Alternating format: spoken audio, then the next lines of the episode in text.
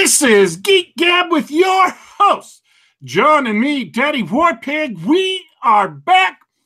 Geek Gab for Saturday, May 5th, 2018. Today, we are going to be talking about Avengers Infinity War, but also some brand, brand spanking new news on the collectible card game front. But before we get to that, John, how was your week? Hey, Daddy Warpig. It's been really good. Uh, got some family visiting in town, playing a lot of games, watching some nerdy movies. Everything's good. And so you have actually seen um, the movie we're going to be discussing today. Yeah, it's it's it's one of those uh, planetary alignment things where where we all see the same movie, and we're going to talk about it. All right. So nothing else exciting. You haven't like beaten up your players in your game at all. It's uh, I I I can talk about that. So a funny thing happened a few weeks ago, three four sessions ago rather is that uh, I was having I was having trouble with having six, seven, eight players. So I tried to do uh, a, an OSR trick from basic D and D, which is having a shot caller.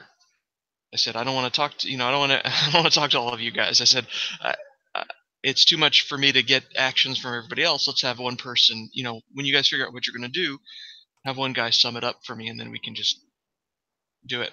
And then last session we only had four players and and they finally let me know that, that they did not like that system at all. Not necessary for four players at all. But uh, the four guys that showed up, uh, we had a great time. And when you have fewer players, you're able to have more actions. Uh, they they were able to delve deeper. In- so it basically it made the game. Oh, oh, this sucks. Oh, believe it or not, folks, right before the show began, we were talking about um, moving to a different back end for the show. Um, and hopefully, we're going to be doing that next week um, so that things like what just happened will no longer happen on the show. Um, it's been a while since I've had the technical difficulty. so so how far did I get in? um, you were you were up to explaining why it fixed things, or that it had fixed things. Oh, the the so the shot caller method was really nice for when I had seven players. Uh, it uh, it saved a little bit of time, and it's really tough when doing especially something like combat where you actually want to hear everybody's action that uh, it takes a long time to to handle that, and that's okay. But when you're not in combat, when you just you know we're exploring this dungeon or we're traveling to such and such a place, I don't want to talk to every player at the table. It's just all right. Tell me what you guys do, are doing. Um, and uh, and so it kind of worked out well in that way, but uh, when we had four players, it didn't work well at all. So it's sort of it sort of depends on the scale of players. Uh, I realized that the original rule was written when the suggested party size was something like six to eight characters, and in in modern D and D where you play, you, you know everything's scaled around four heroes. That that sort of rule isn't really necessary anymore. All right. Have well, I disconnected again? No, no, no. You're there. I'm just thinking. I'm like, it's good advice for anybody listening and plays D and D.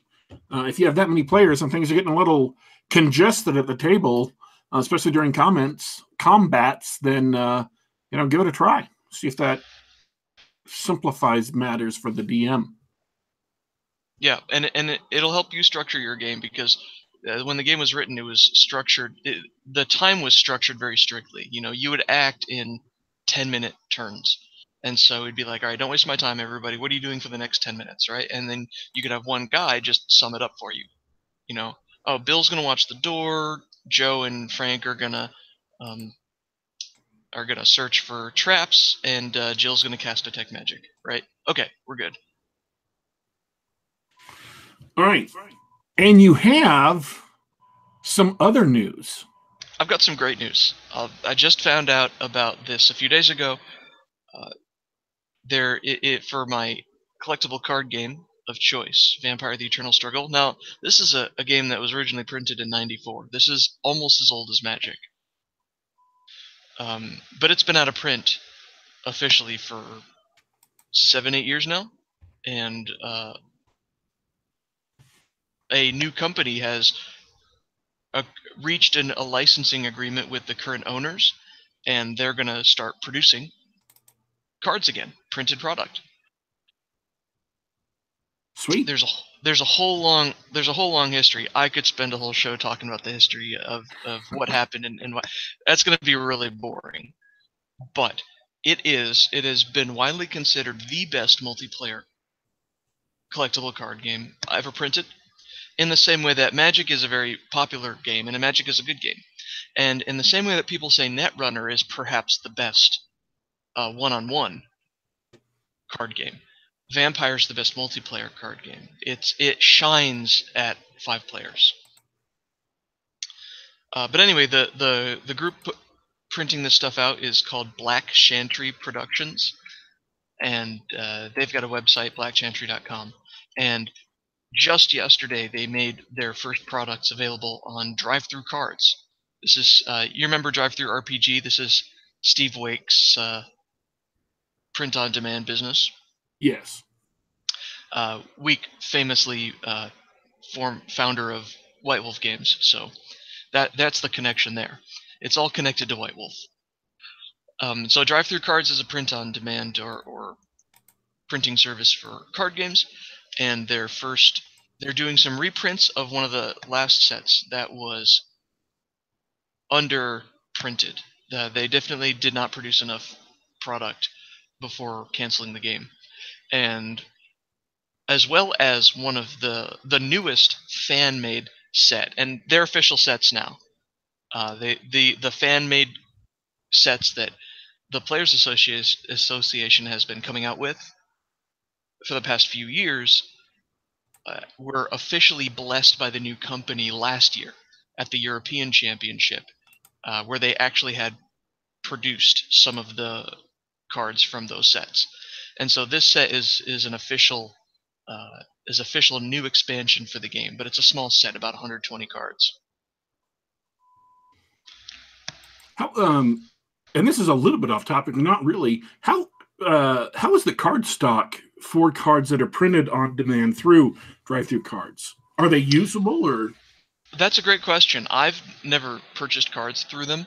I plan on picking up at least the new vampire set.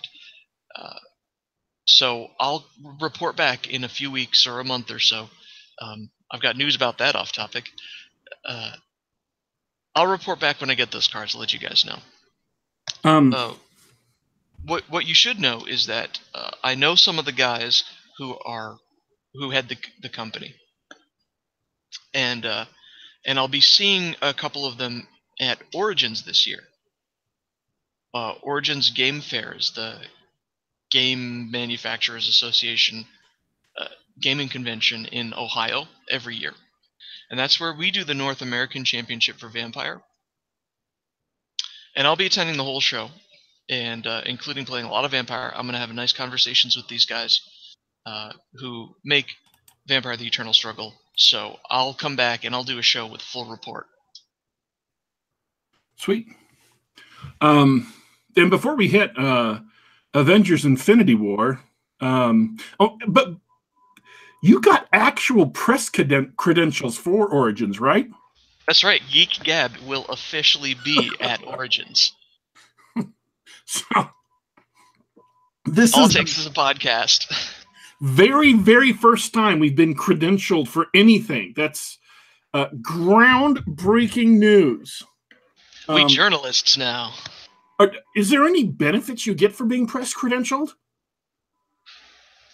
Uh, the the press pass for the weekend, the um, the actual convention admission fee was waived. So I basically got a, a free admission, and I still have to pay for my own event events, uh, which is typical for a gaming convention. Most people go to comic conventions and anime conventions and things you know, typical fan conventions, you don't usually have to pay for events unless it's uh, an autograph signing, that sort of thing. But uh, at a gaming convention, a pure gaming convention, often the admission's pretty cheap, but you have to pay a few bucks for each event um, because there's a massive demand for uh, seats at each game. Uh, so uh, that's fine. I got to basically, I was the first one to register for the Vampire Championship uh, because I got, I basically had early access to register for events. So it's pretty cool. Um, and we'll be looking forward to the, your your origins report. Um, I likewise have some role playing game news. Um, just let people know, um, I am now credited as an official contributor to a role playing game, the Torg the Eternity role playing game. Um, and even though none of my text is included as uh, you know, I didn't write any part of the source book. I'm also um, have special credit in the new Living Land source book that just finished their Kickstarter uh, about a week ago. So, um, hey, congratulations! That's nice. Um, nice to be given some recognition for work that I've been doing for a long time. So, um, I uh, I'm excited about that. I'm happy about that. Um, so let's now that we've got everything out of the way, let's jump into Avengers Infinity War. Um, what'd you think yes. of the movie? Do, oh, do you want the long version or the short version to start? I let's start with the short version and go from there. The short version, actually, it was uh, it was a little long, but it was a lot better than I expected, and I had a good time. I think um, I likewise really enjoyed it, and most people who've gone and seen it have really enjoyed it. Um, even the Red Letter Media crew, who normally hate Marvel movies um, or hate superhero movies or action movies for that matter, they really liked it. They uh, had fun, and they were just kind of sitting around uh, in the video they did about it, stunned, just looking at each other, saying, "Yeah, this is a good movie." I don't know how it was a good movie, but it was a good movie. So, um, and then I understand there's a lot of people who didn't enjoy it for one reason or another, and people have been pointing out some quote unquote plot holes.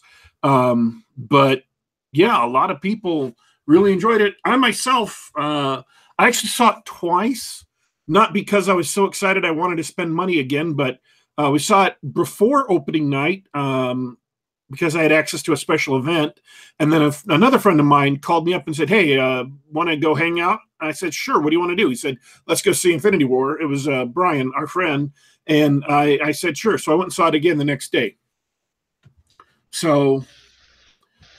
Oh, that's interesting. Uh, did it improve improve on the second viewing?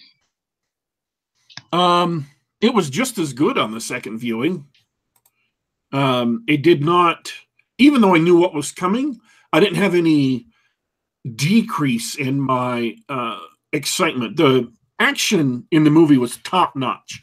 I just I loved all the action uh, scenes. The big fight scenes were kinetic. Even though they stuck in some shaky cam, it wasn't too bad, uh, and it wasn't omnipresent, so I can forgive that. Um, I mean, I did dislike it. I hate shaky cam, but it wasn't too bad. Um, and they were exciting action scenes that served to not only, you know, have a big punch up, but also illustrate character to show what characters were, to drive their stories, their uh, story arcs forward a little bit. I mean, there's a lot of things where I could say why I enjoyed it. Uh, from a technical standpoint when you sit back and analyze it. But the fact is, from a visceral standpoint, from just going to wanting to see a superhero movie where superheroes and supervillains kick the crap out of each other, it was a great movie. I enjoyed that. That's what I was looking for. That's what I got. Yeah, absolutely. I I think you're right about the the technical issues, but it was fun it, it's one of those things where uh, Black Panther, you know, I thought that was kind of a you know mediocre sort of film, and somehow they made it work in Avengers. It was fun. It was it was exciting. I tell you what, the the film does start off with uh, with a pretty dark scene, um, continuing from the story of uh, Thor Ragnarok, and it's all handheld cam. It's all shaky, sort of the shot composition's weird, and and the the cam you know the camera's moving around a little too much. I, and I and I was worried that this is what we were gonna get.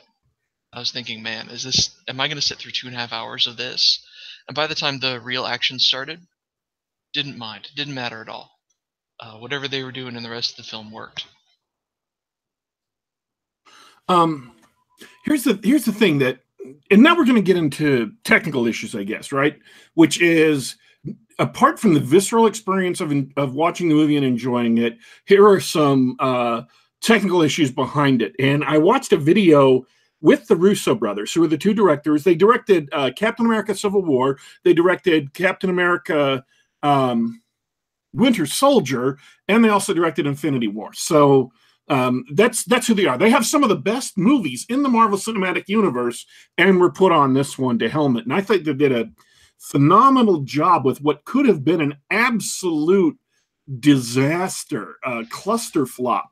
With it should have been, yeah, yeah, so many different characters with so many different story arcs, um, all in the movie at the same time. It's just massive crossover, and yet it wasn't a disaster. It was not uh, confusing, and uh, we can get into the technical aspects of that. But what you're saying, as far as the handheld aspects go, I watched a Vanity Fair movie that the Russo brothers did yesterday. I watched it where they kind of dissect the scene where Thor meets the Guardians of the Galaxies. By the way, f- show uh, folks, the movie's been out for a week, and you can take the first part of this show as our kind of our recommendation. It was a good show, it was a fun comic book show. Go see it. So from here on in, well, we're dissecting the story and stuff, we're going to have spoilers. So if you haven't listened to the movie, go see the movie and then come back and listen to the show.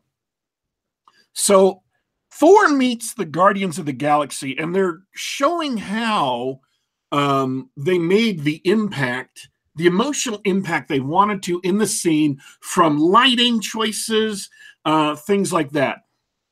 And the problem they had with putting together Infinity War is that and we've noted this on the show before each marvel movie is kind of its own separate genre and has its own distinct tone so the guardians of the galaxy are really really humorous space opera right kind of cosmic and out there they've got all these bright colors this very very florid color palette and the the music underneath it is that 70s uh, and 80s uh, pop music. Um, and so that's what the Guardians of the Galaxy is. And you take it to Captain America, uh, Winter Soldier was this 1970s paranoid um, conspiracy thriller, and Civil War was this big cross up, punch up event with some really dark undertones of the characters.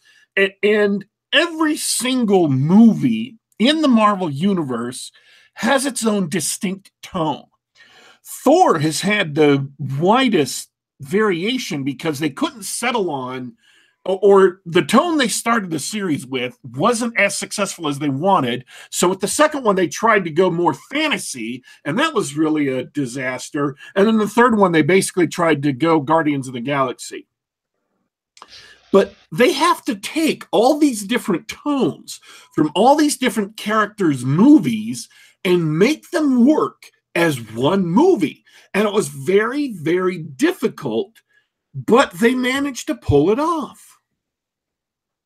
I I think they did, and now that you talk about it, I my best guess is is that that was handled at the script level.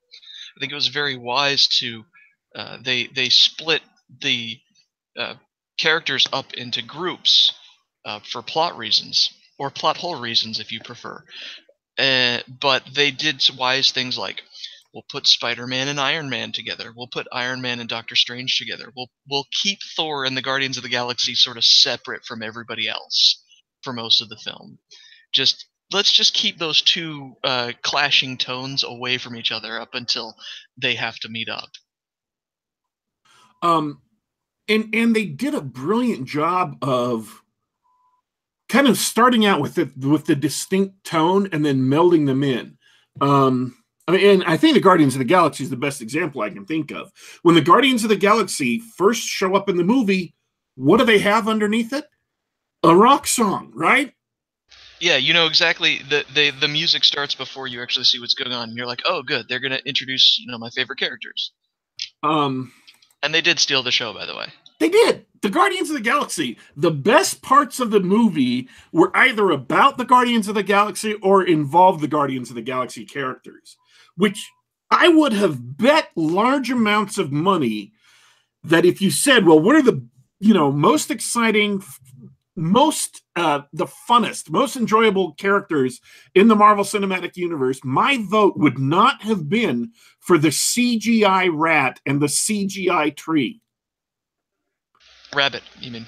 Rabbit rabbit yes. I just how could you predict that? They they are literally the most enjoyable part of this movie and it's a good movie i'm not saying it's bad but the guardians of the galaxy walked away with it um, just that first scene where Peter Quill is intimidated by Thor, that was hilarious. It's great. It was good fun to have them play off each other. Um, and then teenage Groot, also a hoot. Yeah, it's it, it's. I'm glad that they find something for Groot to do because it, you know in the in the second Guardians movie he was just kind of pointless, and then in this one they they had a really funny conceit going where it's Groot growing up. So let's go ahead and do teenage Groot. Um, yeah, I mean, I just they have a great dynamic. Those characters and the actors who play them have a great dynamic in their own movie. And the Russo brothers, even though they didn't direct any of the Guardian of the Galaxy movies, they have nothing to do with them. They managed to keep that. Um, they managed to keep that whole dynamic going in the movie. They managed to make it feel like you know, the Guardians of the Galaxy were guest starring in this movie. Um, but it was still a Guardians of the Galaxy movie. It wasn't one of the other super serious uh, movies. And they did that with other characters too, like Spider Man, right? You, his story arc follows on from Spider Man Homecoming, and it feels like the character is consistent from one movie to the next. His situation is consistent, and what he does in the movie matches who he was in the last movie. And I think that's that's really really difficult for directors to pull off, but these guys did it in every case. I, and I, I want to credit the writers again because I think they they made the choice to have the multiple separate movies uh, going at the same time and, and kept the cast separate for, for enough of it that the directors had enough wiggle room to do what they needed to do and, and they didn't have to try to cross genres or confuse anything. Uh, it's what's amazing is that um, even, even though there are 14 different writers credited, only two of them worked on the actual script. The rest of them are are the people who created the original Marvel characters. so you have Stan Lee, Jack Kirby, Joe Simon, uh, Jim Starlin, so on and so forth. Just they created all the original characters, but the two writers who actually did the movie, um, one of them was the writer. Uh, and I'm I am tech I'm looking right at the IMDb page right now. I'm not doing this from memory. So um, he worked on uh, Captain America: Civil War, the Winter Soldier, um, the First Avenger. He also, interestingly enough, did Thor: The Dark World and the Agent Carter TV series, which was awful. The Agent Carter TV series was awful. Um, and the other guy, uh, who is uh, Stephen McFeely, and I'm, I'm not sure that these names are going to mean anything to you. Uh, it is Christopher Markus and Stephen McFeely. They don't mean anything to me. Um, he did. He also worked on Civil War, Agent Carter, Winter Soldier, The Dark World, and The First Avenger. So these two have been together as a writing team for several movies, uh, four movies in the Marvel universe, and they're writing the next one. Um, but they just did a, a fabulous job because this is not a movie that would work in your traditional three act structure. you had to structure it up the way they did, where it was almost. I mean, when you when you boil it all down, there were two, well, three parallel movies, two of which kind of collided at the end. You have the Guardians of the Galaxy, um, and in one thread, and then um, Doctor Strange, uh, Spider Man, and Iron Man in another thread, and those two run together uh, at the climax. And then you have basically they divided the movie up into the same teams they had for Civil War, right? Yeah, more or less. Uh, the the Iron Man and Spider Man were off with Doctor Strange, and then the on on their adventures and on Earth it was uh, Captain America and Falcon and Black Widow. Um, and, and then you know the uh, Black Panther and um, the whole Wakanda crew were with Captain America.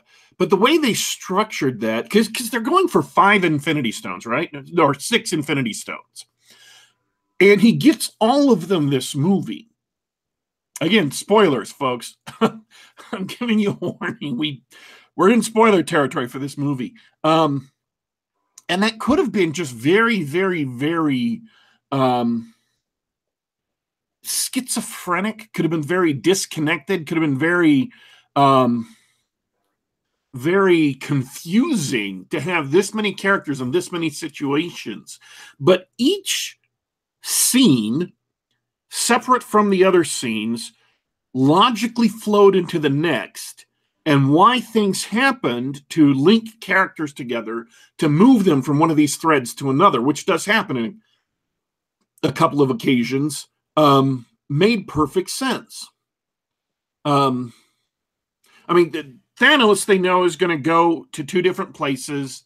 Uh, to one place to get an Infinity Stone, and Thor needs a weapon to fight Thanos. So you have two things that have to happen, and you have characters split up to go after those two things. And each of them follows their own little story. It makes perfect sense why Thor and a couple of other characters go off to get his new weapon. And it makes perfect sense why these other characters go off in the direction they do. Um, and and the fact that they kept all of that coherent in the script is just insane. I mean, when you look at when you compare it to uh, Justice League, which only had what the six characters of the Justice League, and they couldn't keep a coherent plot going. Um, and, and comparisons with Justice League are inevitable, and they're not to uh, Justice League's uh, credit. It just it looks it was bad enough when I saw it. Um, even though I enjoyed it while I was watching it, there are a lot of flaws, and I readily acknowledge the flaws.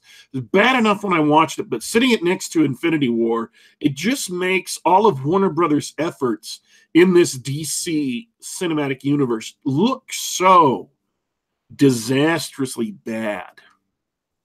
Um, but yeah, it was clear that they they wanted what Marvel had, but didn't take the time or effort or pay it the right people enough money to find out why and how it was done. And, and, they did. I mean, they had a similar problem with both movies. In Justice League, you have a villain who is pretty much brand new. He was introduced in this movie, so you have to get everything about him, his background, his motivation, his plot, and his goals all in this movie. And then in Avengers Infinity War, you have a character who has been in a couple of tiny scenes, um, mainly post credit scenes, not even the main part of the movies. And you don't have, um, so he has to be introduced from ground zero who he is, his motivation, where he comes from, what his plot is. And on one hand, you've got Steppenwolf, who was, he may as well have been um, Mars from the previous Wonder Woman movie because he he didn't come off as being any different those two were almost the exact same character. And yet you look at Thanos, right? Thanos from the Avengers Infinity War. Obviously, he isn't any one of the villains from a previous Marvel movie. Um, you look at the villains from uh, Winter Soldier. You look at the villains from Thor, Ragnarok. You look at all these other villains. Thanos is his own character. And that's that's the nice thing, and that's one of the reasons for the long running time, is that they spend so much time developing him as a character. And as far as as far as and, and I think they largely succeeded, which, frankly, that blew me away. Uh, it's it's, I mean, he's completely animated. He's he's a cartoon, and it's like watching. It's like that old saying. It's like watching a dog standing on its hind legs. It doesn't do it very well, but you're amazed to see it done at all. Uh, which is how I felt uh, after the movie because they pulled it off. They they he's a fully animated villain, uh, much more entertaining than any villain to come out of uh, any of the other um, superhero movies in the past few years. Um. So, we, so what did we, you think of Thanos? I thought his plot. It's okay to say it doesn't make sense because it makes no sense. That's okay. I didn't think it made sense the first two times I've seen the movie. Then again, there are literally people in the real world who have that same goal for the exact same reasons. Right? They want to kill off half of humanity because they think it'll make the planet into a paradise for everyone else. There are literally people who believe this uh, in the real world. There was a, a group I read about. Anyways, uh, I don't want to get off into a tangent about it, but so I mean, I guess it makes sense from that point of view that yeah, the real world has people like this, but it still just felt like he was crazy because they needed him to be crazy because otherwise what he was doing wouldn't make a whole lot of sense. Um so yeah, I didn't really I understood his goal. Obviously, he has a clear goal, and they set that up quite clearly and explicitly with Gamora, um, because she is one of the daughters of Thanos, uh, who is broken away. Her and Nebula, both of them make appearances in this movie, um, and she sets up who Thanos is and what his goal is and stuff like that. And so, um, at the very least, even though his plot his reason why why he wanted to kill off half of all living beings in the entire universe not just the galaxy the entire universe why he wanted to do that um, doesn't necessarily track it's kind of crazy but at least once you say okay so that's your goal to kill off half the universe how the heck are you going to do that? Well, we've got these infinity stones that we've previously introduced and previously shown being really, really powerful. The the Tesseract dominated like it made an appearance in Captain America, the first Avenger, and then came back again in Avengers Infinity War. Um, as major pl- or not in Avengers Infinity War, excuse me, just the Avengers, the first Avengers movie. Uh, and so you saw that it was powerful and it did stuff. And then uh, you had other Infinity Stones show up in different places. They've been building towards this for 10 years. 18 previous movies. This is the 19th movie. They've been building for it for 10 years. So, at the very least, okay, he has these six stones, which are created before the universe was created, and they have complete control over one aspect of existence. Um, oh, and I also forgot the time stone in Doctor Strange. It made sense why he was going for those six stones because they would enable him to do what he wanted to do. So on that level, his his goal and his plan for reaching that goal made sense.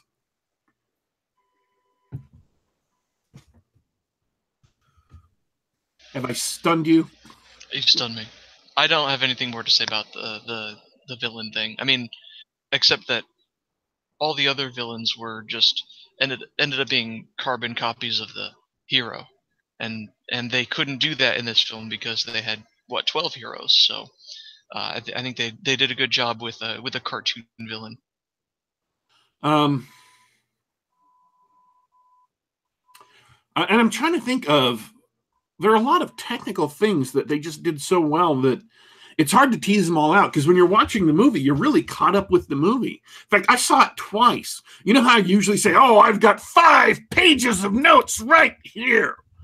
I, I literally have two words of notes on Infinity War because uh, I was so caught up in enjoying the movie and watching the movie, and it was just sh- shaky cam. That's it. That's all I wrote down because that's what annoyed me the most.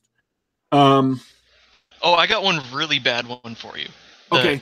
The the actual the actual effects, some of them were pretty bad, and the the the worst one is, and this is uh, extra spoilers, is that Bruce Banner was not able to turn into the Hulk for the whole film. So on Earth, the Wakandans put him in this mecha. He's so he's piloting a mecha, a Hulk-like mecha. Really stupid. Um, Bruce Banner is the worst part of this film. Easy. And then at the very end, he's got you know the the helmet to the the bot is turned off, and they're all having their like end of film celebrations and and and or chatter, and it's the the worst Photoshop. Like his head is just sort of pasted on this on top of this CGI um, robot, uh, this CGI robot. So the robot CGI, and there's him, and it looks like his head is just pasted on it, like on a green screen, and it doesn't look real at all. It's it's terrible. Um, this is one of the horrible things. Like it's and it's the end of the movie too, when you know the story's wrapping up, poignant things are happening, and and and you're just looking at this and you start laughing because it looks so bad. Um, by the way, uh, Emery in the uh, chat is right. That was the Hulkbuster armor. Uh, if you remember, Tony Stark put it on to try and get in a fight with the Hulk in Avengers: Age of Ultron, which I've only seen once. Well, you know, um, you know that that I've forgotten that movie for very good reasons. um, but uh, I didn't notice that uh, it didn't strike me as being bad on the two viewings I saw it. Maybe when I go watch it again, I might notice it more. But what I what I really disliked about Bruce Banner is they made him comic relief. They they took the most physically powerful Avenger and they kind of neutralized him because if he wasn't neutralized and he was just left free to rampage, he would have wiped out um, the children of Thanos. Like Thanos has uh, four children who, despite having very little screen time and very few lines, they strongly distinguished visually um, and gave them a strong metaphor in their fighting style so that they were at least distinguished in feel, if not in what they said. You know, you have the big, huge one who has this um, hammer on a chain that he throws out and and he's big and tough and he you know rocks the ground when he walks. And you've got a feminine one who is very slender who uses a staff uh, who primarily fights the female heroes. And then you have another guy who is tall really really tall and thin who has psychic powers that he's throwing stuff around. Um, and so they distinguished them in their visual look and in their ability, so you didn't have to spend a lot of time characterizing them in the movie. All of them, however, and we're getting back to the point with the Hulk, would have been paced if Bruce Banner had been able to turn into the Hulk. And so they had to neutralize the Hulk, I think, in order to make those characters a real threat I didn't like it though that the most powerful Avenger was made into comic relief. Then again, in Thor Ragnarok, he was kind of comic relief for the whole movie. Um, and so maybe the writers were just trying to follow on after that. Yeah, I, as much as I praised the writers earlier for for setting up a, an actual filmable script, they obviously did not know what to do with the Hulk. It, it, the Hulk is is the the nuclear bomb that that destroys all of the whatever villains and plot they may have had. So they had to they had to write him out of the film without killing him. I mean, if if uh, it, it's entirely conceivable that Thanos could kill the Hulk, at, at least as you know as presented in the films. And they're like, okay, so we can't kill Bruce Banner, and and we can't have the Hulk in the movie. So what do we do? Yeah, I just Shame I don't know. Them. I didn't like their solution. I didn't like Bruce Banner being comic relief. I just yeah, I think his yeah, he was the worst, worst part of the film. Easy. His character is intelligent enough. He's one of the most intelligent people in the Marvel universe. Um, in the Marvel Cinematic Universe, he's one of the most, the two most intelligent people. He, uh, the other being obviously Tony Stark, and they should have found some other way. If they needed the Hulk to get out of the movie, they should have found some other way to neutralize him that didn't involve, um, that didn't involve the Hulk. It didn't involve Bruce Banner being comic relief. Um, and and I don't know. I mean, there's I don't want to write the movie for them, but there's lots of ways you could have done done that. Um, I mean, Thanos has the Power Stone at the beginning of the movie. He could have just sucked up all of the Hulk's power and left Bruce Banner lying there helpless. Um, yeah, yeah. There, there's a couple of easy ways out of that instead of turning him into bad comic relief. So, um, I don't know. Are there any other major problems that that irritated you about the movie? No, no major problems. I mean, it's it, at the end of the day, it's a superhero movie. So all standard complaints apply. Uh, the the everything being in front of green screen applies. Typical of modern uh, action films. Typical of Marvel movies. Um, I think the I think it's good that they pulled off a script that uh, overcame all of those limitations of being a Marvel movie, and I had a good time. Um, trying to think of, of more things that will. Uh, um, I, I thought they did a great job of giving each character enough screen time to work on their personal story arcs that come from previous movies. You don't have to have seen the previous movies to understand them or appreciate them. Um, like Vision and the Scarlet Witch in the Marvel Universe, and I haven't read any of their titles, but they're married and uh, they have a romance going back for decades, and they have their own title together, Vision and the Scarlet Witch.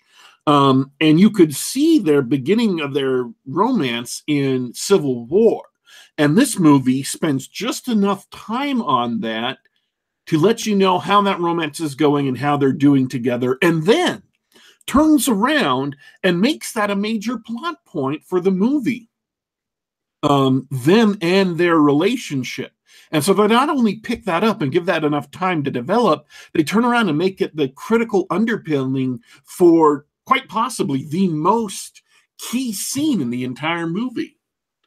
Um, so when you had uh, Bucky Barnes being, uh, you know, kind of retired and a farmerish pacifist in Black Panther, they show how he comes back and is kicking ass in the big fight in Wakanda. Um, I thought that was, you know, and his relationship with Captain Rogers and Captain Rogers' relationship with um, the other Avengers, and then the other Avengers' relationship with General Ross and the Sokovia Accords. They pick up all these th- threads from previous movies, which I know you don't remember and don't care about. nope. But they at least do a good job of showing, okay, here's War Machine, and here's how he's suffering from some of the effects of um, what happened in Civil War, and now he's back in his armor because of these things that you could see his adaptations to it uh, were. Um, and here's how they dealt with the council under uh, General Thunderbolt Ross and, and all of that. I think they did a great job of giving each character enough time to breathe that they they lingered on scenes I never thought they would linger on. Um, they gave, you know, uh, the Guardians of the Galaxy scenes, they didn't feel compressed, they didn't feel condensed. If you've ever read a condensed novel, right, they take this uh, big novel and chop out a bunch of scenes and chop out a bunch of words so it moves really, really quickly and you can read it really, really quickly, but it feels condensed, right? It feels like you're reading a super ultra dense version of the original novel. This movie doesn't feel like it's been condensed from longer movie or longer scenes. They give I mean, enough. I mean, you can say that again. Sorry to interrupt, but uh, it is almost three hours long. If they had tried to fit it into a standard two-hour feature length, it would have been an absolute disaster. Well, it, it's two and a half hours long. It's is two it? hours okay. and thirty minutes. Um, and and it feels a bit long, but it uh, it doesn't feel like it wasted any of that time. It just felt like it was a bit long. It didn't feel long to me though. What were there parts of it that dragged that you didn't like? No, that's what I mean. It, it, uh, they spent a lot of time on Thanos, and and at the end, I was like, oh, that was kind of a long movie, but it wasn't. Uh, it there were no. The only parts. Oh, sorry, I'll take that back. There is one part that dragged. Was actually the beginning with the with uh, Thor and the Hulk. Uh, the the introduc the introductory scene. I was like, this is taking too long. Let's move on. Um. So, it, at least for me, it didn't feel like it was condensed. Like they were rushing through scenes just to get them out of the way because they needed to get it for the next plot point and then to move on.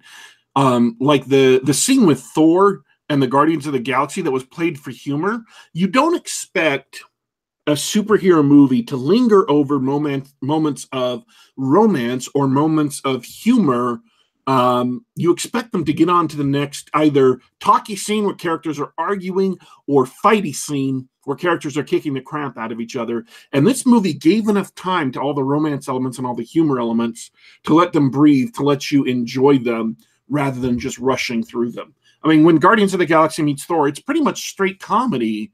Um, even though the characters are serious, it's it's played in such a way that it, it's funny, and they just give you enough time to savor it. Enough. That's it. That's the word I'm thinking of. Savor.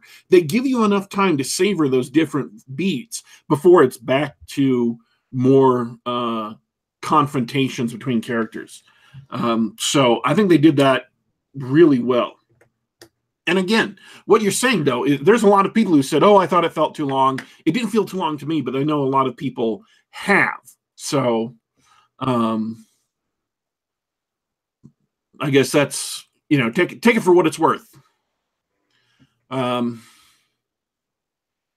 we don't have to kick this show out to an hour. We don't have to vamp for 13 minutes. But is there uh, is there any? There's a lot of stuff going on in the chat from one specific person. Do you want to bring any of that uh, stuff on air?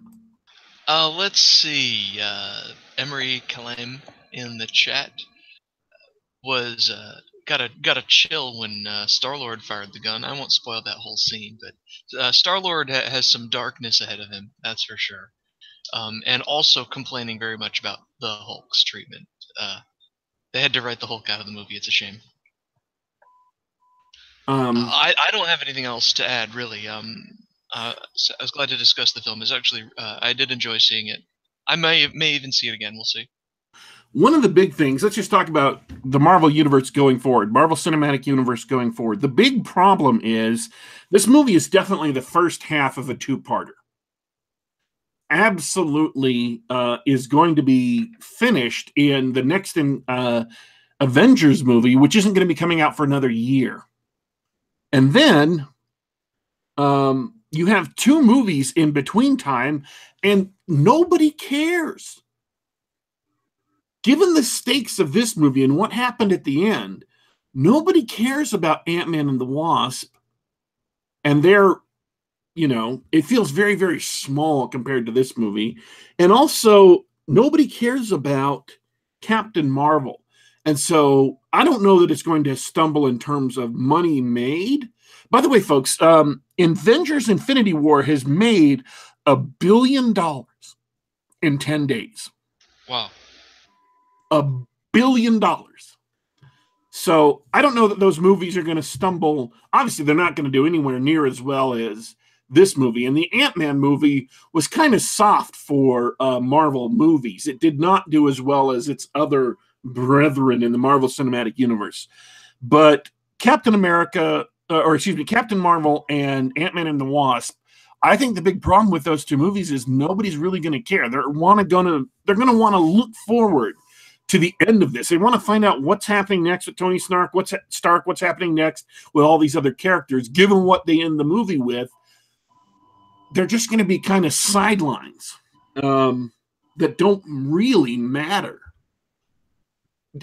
And the two things that they, the two characters that did not make an appearance that you would expect to make an appearance were Hawkeye and um, Ant Man. You would have expected them to have made an appearance, but they didn't. Oh, and by the way, Ant Man and the Wasp, and Captain Marvel both happen before Infinity War. Ant Man and the Wasp happens immediately before Infinity War, and Captain Marvel happens during the 80s. So they both are not going to deal with this movie or the effects of it even a little bit, even a teeny tiny bit. Um, That's going to give the audiences a little whiplash. Yeah. Um, and I think it's going to hurt both those movies commercially. Um, but let me ask you a question. Did you notice that Ant Man and Hawkeye weren't in the movie? I did. They even uh, had lines. They each got one line explaining why they couldn't be there. Yeah. Did that bother you at all? Were you expecting them to be in the movie? No, I, I wasn't. I definitely wasn't expecting Hawkeye to be in the movie. Uh, probably because the, he wasn't present in any of the trailers.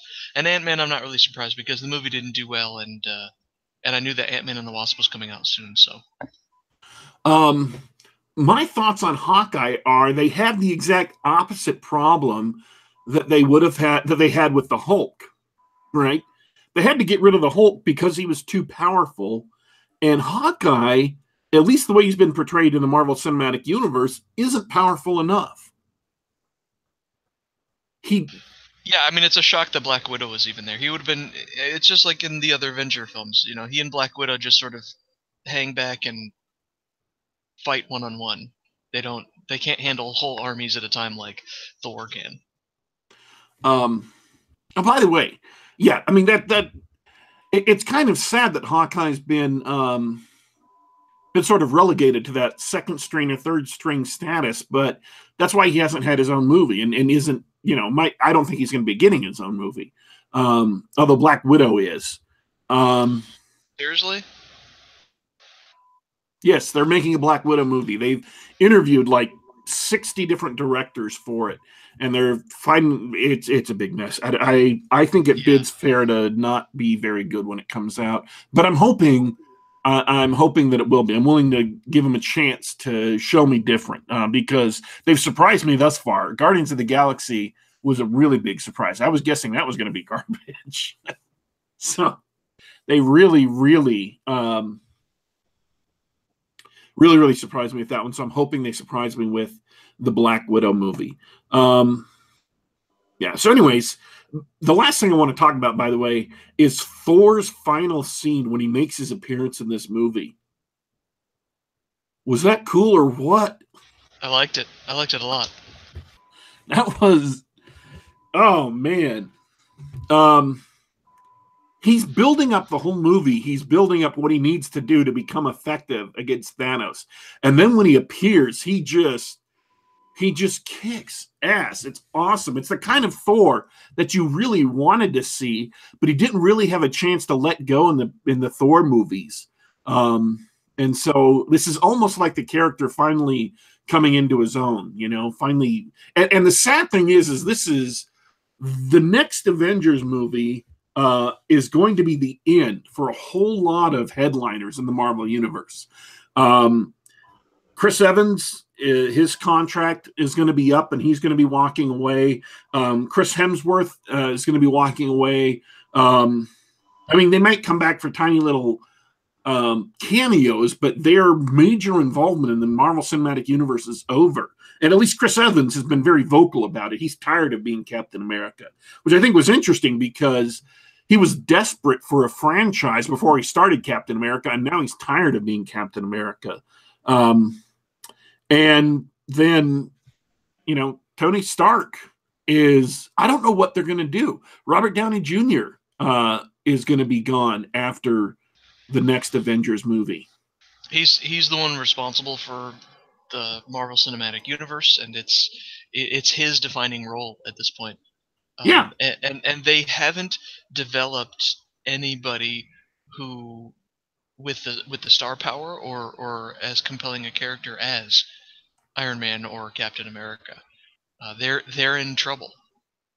In twenty by twenty twenty, they're in trouble. So I mean, hey, it's pretty good for uh, for a run.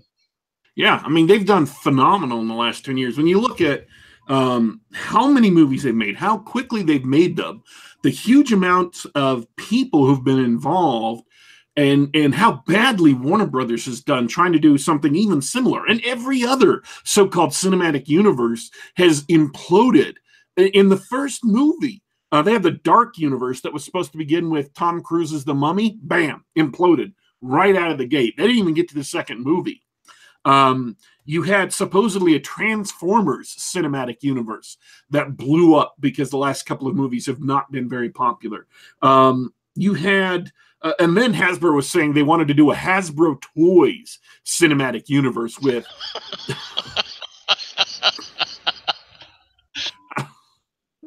with gee, I, I'm, I'm I'm laughing as I'm saying this. I'm trying to keep a straight straight face, but you know, Mask and GI Joe and the Transformers and the Visionaries. I mean, these were a lot of these properties didn't even do well, uh, even when they were popular, even when they were big.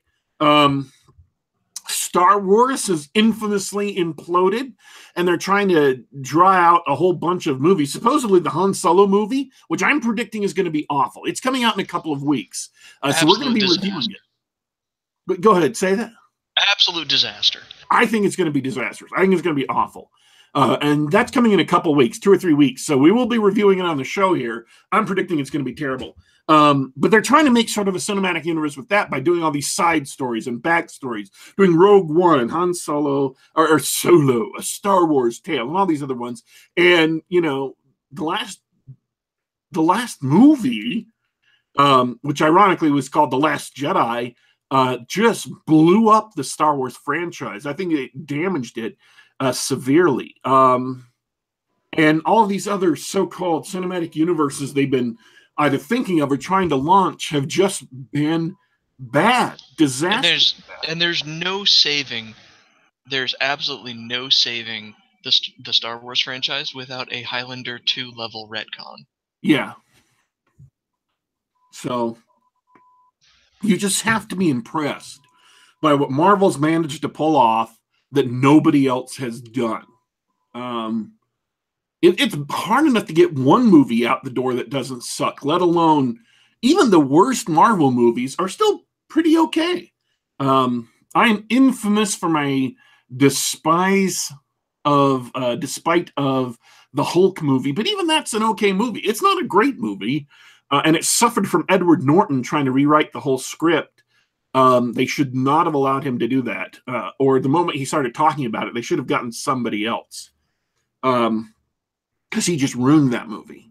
Um, but it's still better than Man of Steel, Batman v Superman. I mean, it just. No way. Hang on. Hang on. We're gonna come back.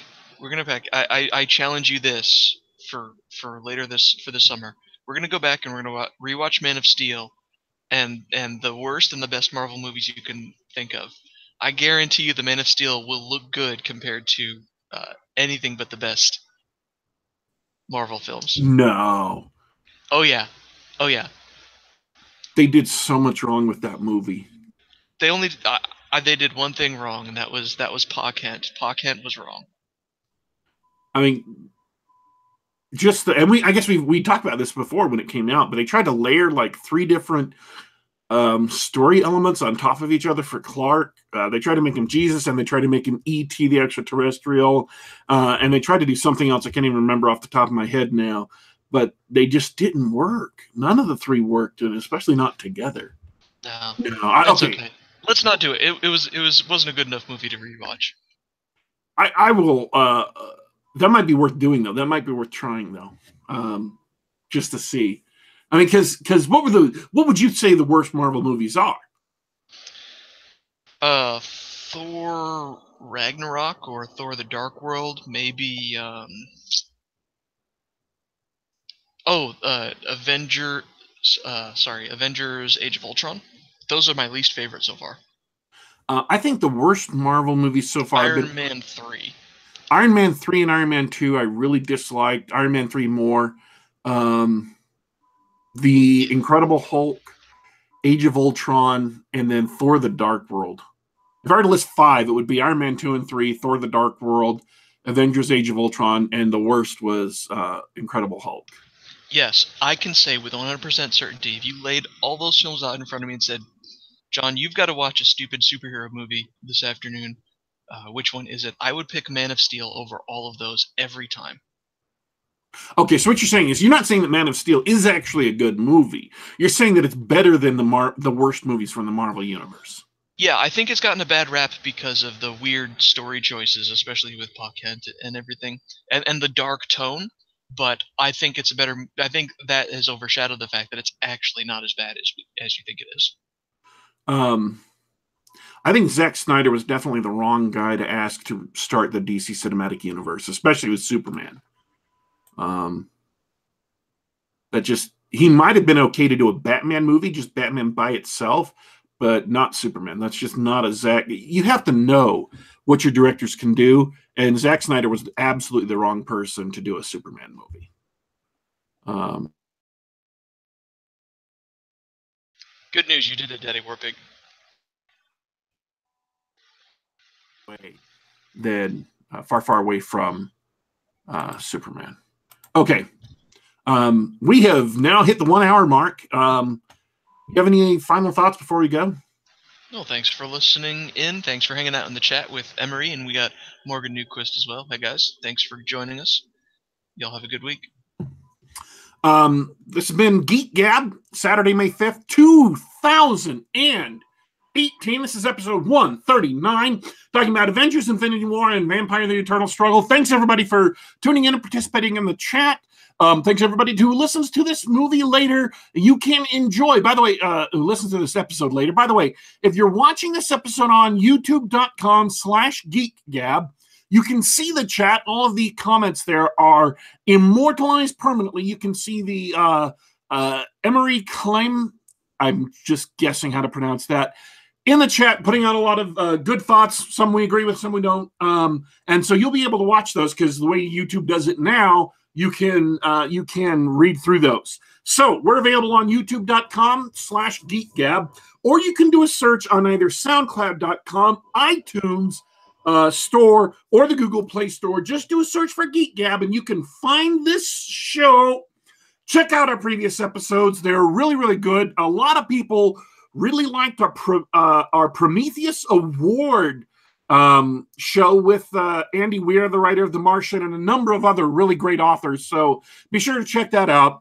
Um, and then we'll be back with uh, reporting on from Origins, from the Origins uh, Game Fair, and uh, sometime this month, reporting on Solo, a Star Wars story. We are leaving you for today, folks, but don't you worry, don't you fret. We will be back.